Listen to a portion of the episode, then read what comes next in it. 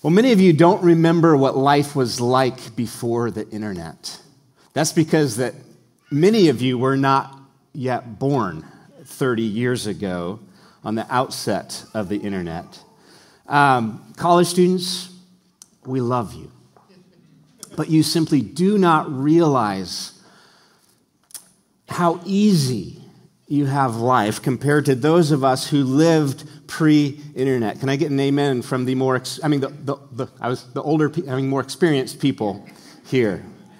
Um, you see, when I was your age in the early 90s, you can start doing the math. Yes, I'm 50. Nobody walked around with a cell phone, let alone a smartphone. A text message back then was something that you wrote down on a piece of paper, sealed in an envelope, and took to a post office. It took a week to get a reply. You simply don't realize how easy life has become. For instance, if you want to watch a movie in the comfort of your own home or dorm room, you can do so like that with the streaming platform of your choice. You know, Hulu or Amazon Prime. When, when I was in college, it took a lot more effort to watch a movie. There were these things called video rental stores. Um, places where you could go to pick up VHS tapes. What's a VHS tape, you might ask? Well, that's what um, we had before the DVD was invented in, in, the late 90s. And these video rental stores are brick and mortar, mortar buildings with really ugly carpet. I think that was a prerequisite, with aisles and aisles of movie titles, usually in alphabetical order. And if the particular movie that you wanted to watch was a new release or at all popular, there was a very, very good chance that when you got to the video store, other people had gotten there before you and cleaned it out. Okay? And you were out of luck. Life was really, really hard back then. you know, more experienced people, help me out here. What was the most popular video rental chain? Blockbuster. Blockbuster. At one point, there were over 9,000 blockbuster stores in the U.S. Today, they've all closed their doors with the exception of one in Bend, Oregon, that's kind of stayed open as somewhat of a tourist attraction. So, what happened to Blockbuster? Well, many trace the demise of Blockbuster to a single corporate board meeting in the year 2000 where a young upstart company gave a pitch to blockbuster leadership. The pitch, pitch, essentially went like this Buy us out for $50 million and we'll manage your online business for the internet age. Big price tag, 50 million. And although Blockbuster was sitting on 465 million in cash from a recent IPO that would have they could have easily made the deal, the story goes that Blockbuster Video laughed the leadership of this upstart company right out of their corporate offices. Big mistake. That upstart company is now worth over $150 billion. Not million, billion. Any guesses? Yes, Netflix. Blockbuster's leadership's hubris lack of foresight, and failure to adapt to the digital age led to the company's demise. After that fatal meeting with Netflix, it's safe to say that the handwriting was on the wall for Blockbuster Video. How many of you heard that figure of speech before? The handwriting was on the wall. That phrase means an indication of imminent disaster or failure. But originally, literally, it meant handwriting that was on a wall.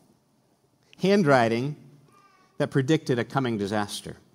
Many people don't know the origin of that phrase. It actually comes from the, the book and chapter that we're going to be studying today as we continue our sermon series through the book of Daniel, an Old Testament book which highlights the eternal, unshakable kingdom of God that will one day fully replace all the shakable kingdoms that come and go on this earth. We're in Daniel chapter 5 today.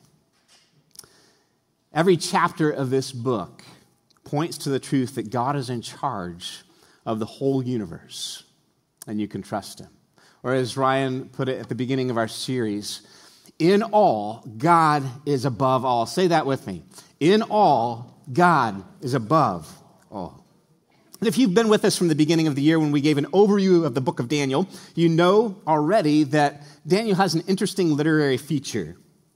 Instead of being written in Hebrew like the vast majority of the Old Testament, chapters 2 through 7 of the book are instead written in Aramaic. If you haven't seen the overview video, I'm going to click to the next slide. Um, chapters 2 through 7 here are in Aramaic. If you haven't seen the overview video of, the, of Daniel created by the Bible Project, that's your homework today. Um, navigate to BibleProject.org and search for their Daniel overview video. It's fascinating. It's a very well done video. As Ryan highlighted last week, these six chapters in the middle in Aramaic contain a, a really cool and fascinating literary device called chiasm, in which a sequence of ideas or themes are presented and then repeated in reverse order. And the result is sort of a mirror effect throughout the passage as themes are reflected back on themselves in this chiastic Aramaic section of Daniel. Um, each theme's presented, then connected or reflected, um, connected or related to its reflection. So, chapter two, for instance, the king's dream, is linked and reflected by chapter seven, Daniel's dream. Chapter 3, the ordeal of Shadrach, Meshach, and Abednego in the fiery furnace, is reflected in chapter 6 by Daniel's ordeal in the lion's den. And in the middle of the chiasm, which usually highlights the main point that the author wants to get across, wants to draw the reader's attention to, chapter 4, Nebuchadnezzar's pride and humbling, is reflected in chapter 5, Belshazzar's pride and humbling. And with this, the author's wanting us to see that although these arrogant and earthly kings display such power and bravado and set themselves up as these like godlike figures, it's ultimately God who's sovereign over them. He's raising them up, but also disposing of them as he wishes. These prideful and powerful king, kings are merely God's hand puppets on the pages of history. And it's this fact that King Nebuchadnezzar himself acknowledges right at the center of this chiastic structure, the last verse of chapter 4. After God has, has humbled him, he says this. Let's read this together. Verse 37. Now I, Nebuchadnezzar, praise and extol and honor the King of heaven, for all his works are right and his ways are just. And what? Those who walk in pride, he is able to humble. You know, Nebuchadnezzar learned this lesson the hard way by experience. If you don't humble yourself, God will. If you walk in pride, my friend, the handwriting is on the wall for you. As scripture says over and over again, God opposes the proud but gives grace to the humble. That's a proverb that's quoted several times in the New Testament. God opposes the proud, but gives grace to the humble. If you were here last week when Ryan covered chapter 4 and convicted all of us of pride, myself included, I don't think any of us could have escaped those arrows from that message from God's word. He was like, all of us were like, man, yes, I'm prideful, I get it. And, um, but if you were here last week and were convicted like I was, welcome back um, because this is the same message.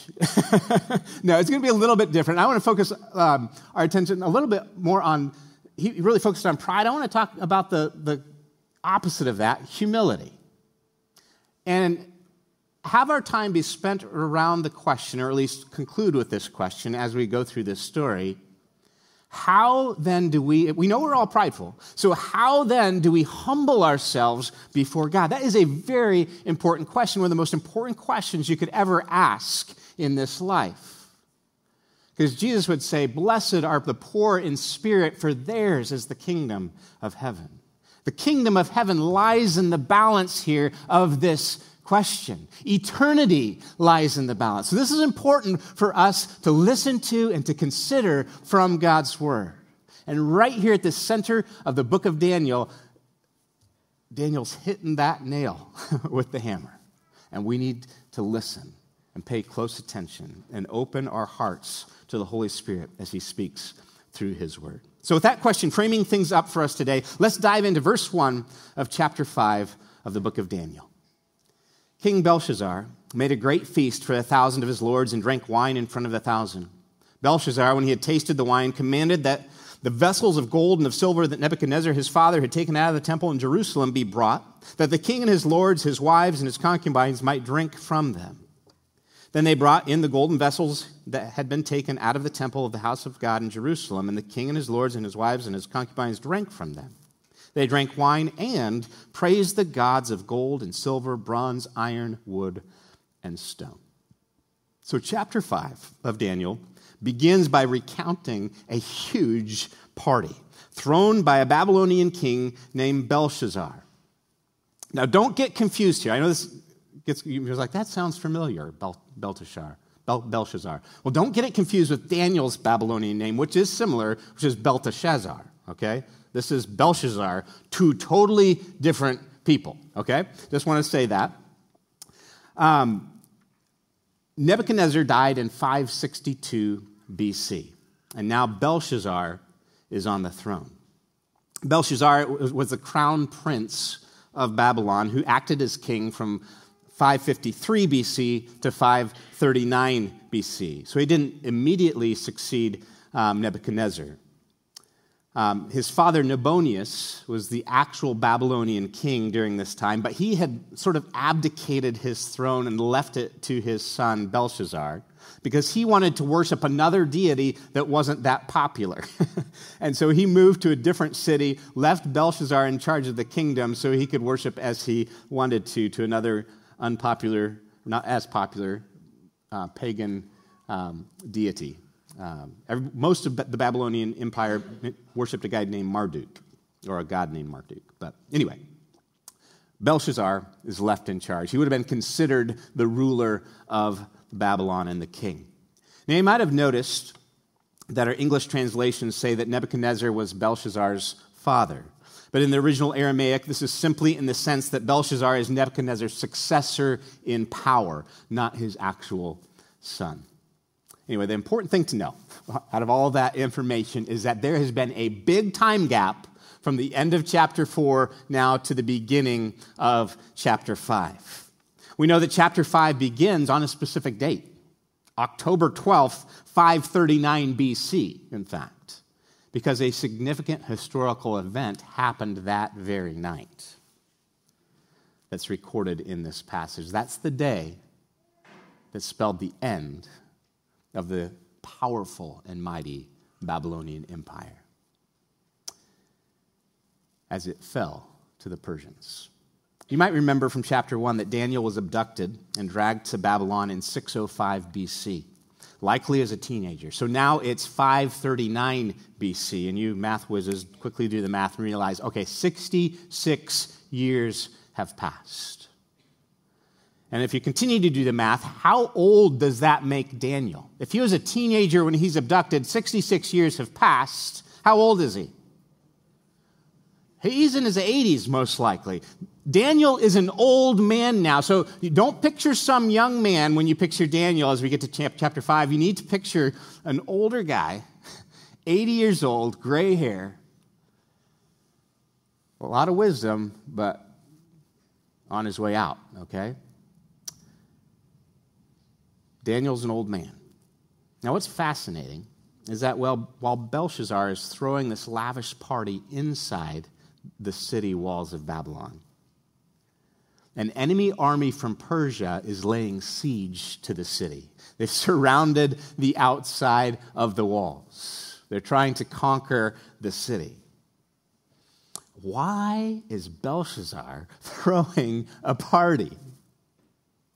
Well, this goes to show how self confident and arrogant he was as a leader. The walls of Babylon were so thick, four chariots could ride abreast on top of the wall. He wasn't worried about the walls crumbling.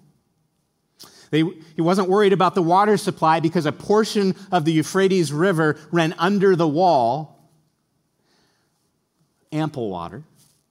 They weren't worried about their food supply because the walls were extended far enough, they grew their own food within the city walls. The hanging gardens of Babylon were there, one of the wonders of the world at that time. So they had food, they had water. Um, they apparently had a lot of wine because they're having a big party with it. They could hold out for years, or so they thought. Belshazzar evidently believed that Babylon was impervious to the Persian army. So he throws this huge party. And Daniel records here that at the party, they're using the sacred vessels that Nebuchadnezzar looted from the temple in Jerusalem back in 605 BC. And while using these sacred vessels uh, to have a drunken party, the text also notes in verse 4 that they were also worshiping the gods of gold and silver and bronze and iron and wood and stone. You know, as humans, we are created to worship. We simply cannot worship nothing. we will always worship something. And if you don't worship the Creator, you'll inevitably worship the creation. What happens next is fascinating. Verse 5. Immediately, the fingers of a human hand appeared and wrote on the plaster of the wall of the king's palace. So, right in the middle of this party, it's interrupted opposite the lampstand. And the king saw the hand as it wrote. And the king's color changed, and his thoughts alarmed him, and his limbs gave way, and his knees knocked together. Okay, paralyzing fear here hits Belshazzar. The king called loudly to bring in the enchanters, the Chaldeans, and the astrologers. The king declared to the wise men of Babylon Whoever reads this writing and shows me its interpretation shall be clothed with purple and have the chain of gold around his neck, and shall be the third ruler in the kingdom. Now remember, Belshazzar is the second ruler in the kingdom, so he can't give that away because that's him. Um, Nabonius, his father, is technically still the king. So he's offering the highest position that he can possibly offer in the Babylonian Empire, the third ruler in the kingdom. And what's ironic is that it's a rather empty offer considering what's about to go down. The Babylonian Empire is about to topple over. Notice with me here that Daniel isn't summoned along with the wise men of Babylon, as he would have been if Nebuchadnezzar was in charge. Evidently, with the changing of guard and leadership and the passing of years, Daniel has sort of been, as an old man, put out to pasture, so to speak, most likely, in his old age, forgotten about by this new, young, brash, arrogant Babylonian king named Belshazzar. Look at with me at verse 8. Then all the king's wise men came in, but they could not read the writing or make known to the king the interpretation. Then King Belshazzar was greatly alarmed, and his color changed, I guess even further, because it already had, and his lords were perplexed. The best and brightest in the kingdom could not help him out. They were of no use in this dilemma. They couldn't read or interpret the writing that was on the wall. And the fear that was gripping Belshazzar's heart got worse. But there's one person in the kingdom that still remembers this Jewish exile named Daniel. And it's the queen. Now, um, this woman that we're going to meet next in the narrative is most likely um, not Belshazzar's wife. Because the text has already said that his wives were there at the party, and she wasn't at the party. Likely, this is King Nebuchadnezzar's widow, okay? Probably an old woman herself. Whoever she is, she's someone with wisdom and experience and apparently some clout because she comes into the party uninvited and unescorted. And she takes charge and she addresses Belshazzar without fear. Verse 10 The queen, because of the words of the king and of his lords, came into the banqueting hall, and the queen declared, O king, live forever. Let not your thoughts alarm you or your color change. There is a man in your kingdom, in whom is the spirit of the holy gods. In the days of your father, a predecessor. Light and understanding and wisdom, like the wisdom of the gods, were found in him. And King Nebuchadnezzar, your father, predecessor, your father the king, made him chief of the magicians, enchanters, Chaldeans, and astrologers. Because an excellent spirit of knowledge and understanding to interpret dreams, explain riddles, and solve problems were found in this Daniel, whom the king named Belteshazzar. Now let Daniel be called, and he will show the interpretation. So the queen to the rescue here. So 80 year old Daniel, still living in exile in Babylon, probably in some sort of retirement at this point, is remembered and summoned to the party. Verse 13. Then Daniel was brought in before the king. The king answered and said to Daniel, You are that Daniel, one of those exiles of Judah, whom the king my father brought from Judah. Now, let's take a quick time out here. What's the tone of voice behind this? We can't really know, but there's some clues. You are that Daniel, one of those exiles. You know, I, I feel it's almost like Belshazzar is sort of like puffing himself up and saying, I'm important here, and you're one of those guys, but I need your help. Um, it, it, he seems to be addressing Daniel in somewhat of a condescending tone here, putting Daniel in his place before he asks for his help. Ironic that in his arrogance, Belshazzar is belittling the only guy who can actually help him. Verse 14 I have heard of you that the Spirit of the gods is in you, and that light and understanding and excellent wisdom are found in you.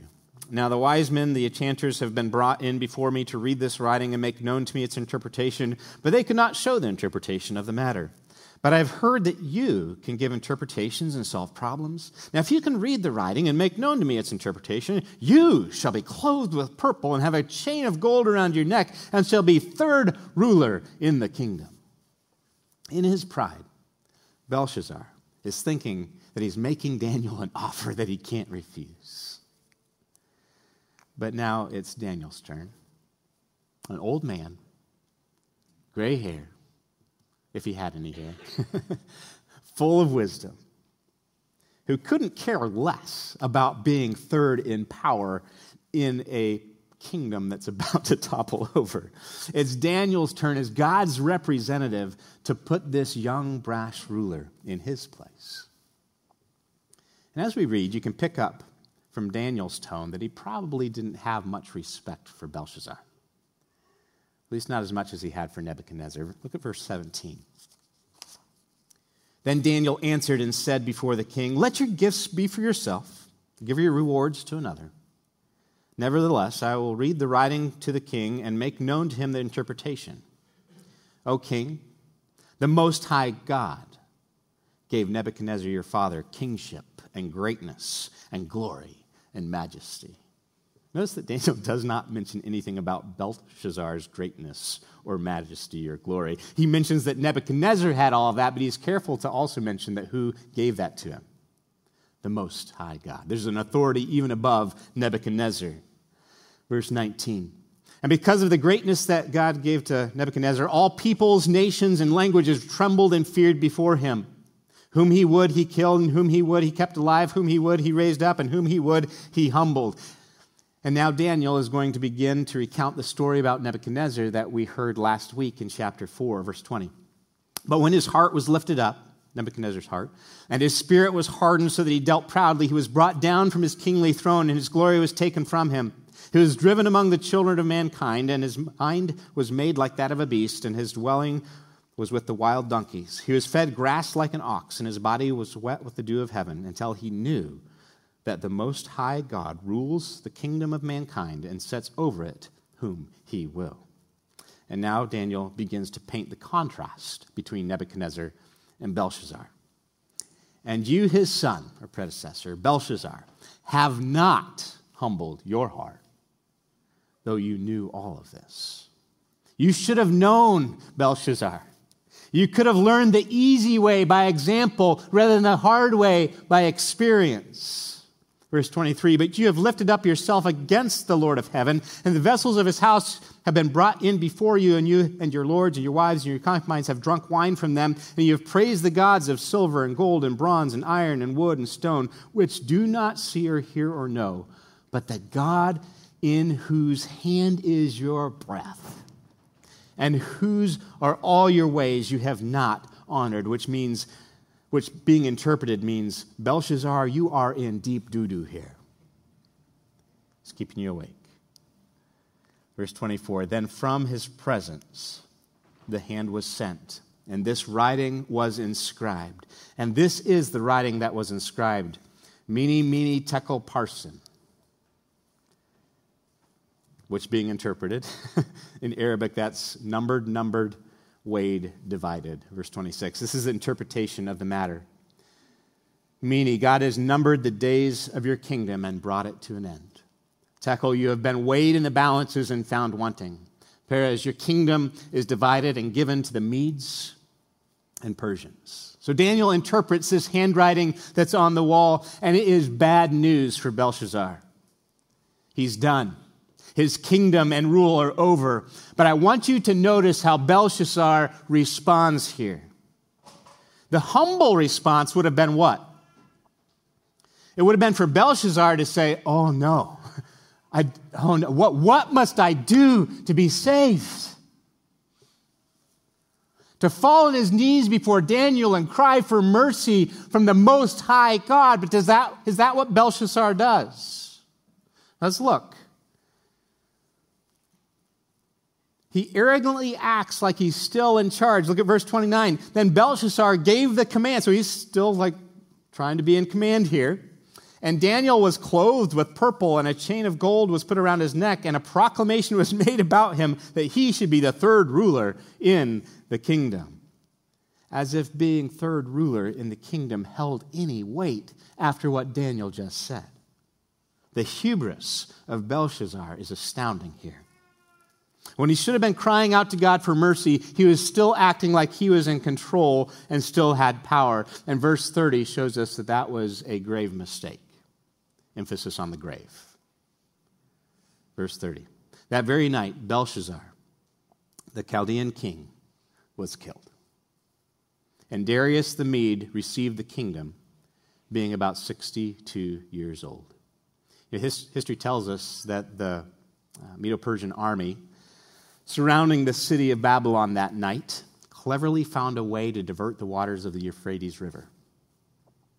And they just walked right under the wall, probably waded right under the wall into the city under the cover of darkness. And that was the end of the Babylonian Empire. The mighty Babylonian Empire, done. Belshazzar was killed that very night. So that's the story. Now let's get to a little bit of application. What should we take away from this chapter in Daniel, Daniel chapter 5? May I suggest to you, my friends, it's much easier to learn by example than it is to learn by experience. We can see here in Daniel that God opposes the proud but gives grace to the humble. And if you don't humble yourself, you will be humbled. So that gets us back to the question that I framed things up with earlier. And what's that? Read this out loud with me. How do we humble ourselves before God? As we close, I want to briefly give you three answers to that question from New Testament scriptures. First one is Romans 12, 3. Look inward. Look inward. Romans 12, 3. For by the grace given to me, this is Apostle Paul talking, I say to everyone among you not to think of himself more highly than he ought to think, but to think with sober judgment. Sober judgment looks inward and says, I don't have it all together. I was convicted by Ryan's message last week about pride. I see the pride in my heart. I know I need a Savior. I know I'm a sinner. Sober judgment falls on your knees and verbalizes the same question that the Philippian jailer verbalized to Paul and Silas What must I do to be saved? What must I do to be saved? It verbalizes the question that Belshazzar should have verbalized but didn't. And what's the answer to that question? How does, did Paul and Silas answer the Philippian jailer in Acts? Believe on the Lord Jesus Christ, and you will be saved. Humble yourself. Recognize that you're a sinner in need of God's grace and God's mercy, and turn to his provision in the person and the work of Jesus Christ, our Lord and our Savior. Jesus, we need you. You are our only hope. You are the only way of a restored relationship between fallen, broken, sinful humanity and a holy, transcendent God. Jesus is our mediator. Jesus is our Savior. Jesus, the name that means the Lord saves. Yeshua, Joshua. We need you, Jesus. Look inward, recognize your need of a Savior. Secondly, look outward. Philippians 2 3 through 4 says this Do nothing out of selfish ambition or conceit, but in humility count others more significant than yourselves. Let each of you not look not let each of you look not only to his own interests, but also to the interests of others. In a world where it's all about me and my rights, it's so hard to humbly put others first. And the only way that we can possibly do that, maybe I should have made this third point first because the other two are outflows from it. The only way to do that is to look upward, okay? To look upward. Philippians chapter 2, 5 through 8, the continuation of the verses we just read. Have this mind among you, which is yours in Christ Jesus, who, though he was in the form of God, did not count equality with God something to be grasped, but emptied himself by taking the form of a servant, being born in likeness of men, and being found in human form, he what? Humbled himself by becoming obedient to death, even death on a cross in order to learn by example rather than experience. We can look at the negative example of Belshazzar, what not to do. But we must also look at the positive example of our Lord and Savior Jesus Christ on what to do. Jesus is the ultimate example of humility, and the only way to humble yourself is to look to Him and what He has done for us on the cross. To look to the gospel and continue to preach the gospel to ourselves every single day. To remind ourselves that even though we are more messed up by sin than we ever thought possible, we're more loved and accepted in Christ than we ever dared to hope. That's the gospel, my friends. We need regular reminders of it, and that's why the gathered church the gathered local churches all over the world who celebrate on Sunday because that's the day that the Lord Jesus Christ is resurrected from the dead. That's why we gather around this table and the elements of this table. This is one of the ordinances of the church. We call it an ordinance because it's ordained by Jesus. He said to his disciples on the night before he went to the cross, as he held a cup and the bread in the Last Supper, and he reinterpreted those, he said, This is the cup. This cup is my blood shed for you. This is this broken bread is my body that's broken for you. They likely didn't understand it then. They would understand it in hindsight.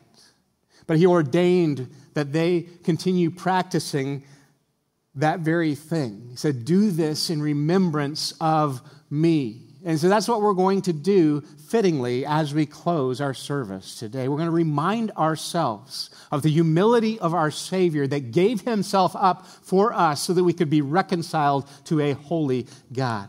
So that when we cry out, What must we do to be saved? we can look at this and be reminded of God's provision.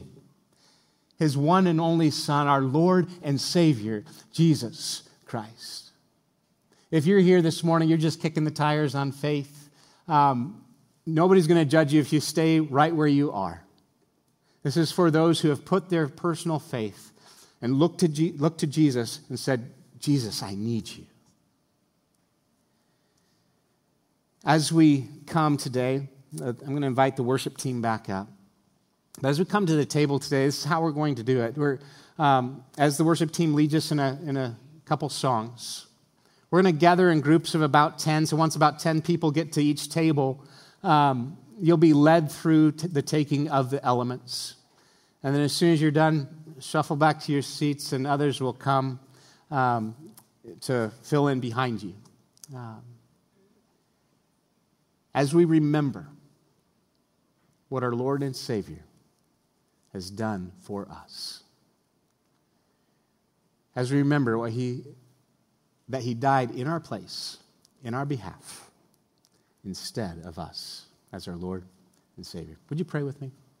Father, thank you for your provision.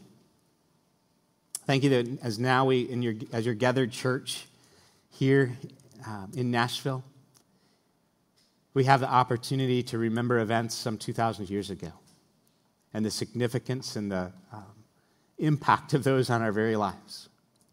And our hope for the future and our hope for eternity. So, as we gather around the, the table this morning as a body, we acknowledge that we need you, Jesus. We acknowledge that we are sinners in need of a Savior. And we rest in your grace and in the, pro- the promise that our sins are separated from us and forgiven as far as the east is from the west.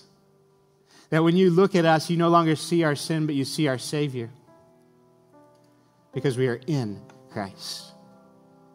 So we not only come with reflective hearts, we come with rejoicing hearts to this table this morning, God, knowing that we now have hope,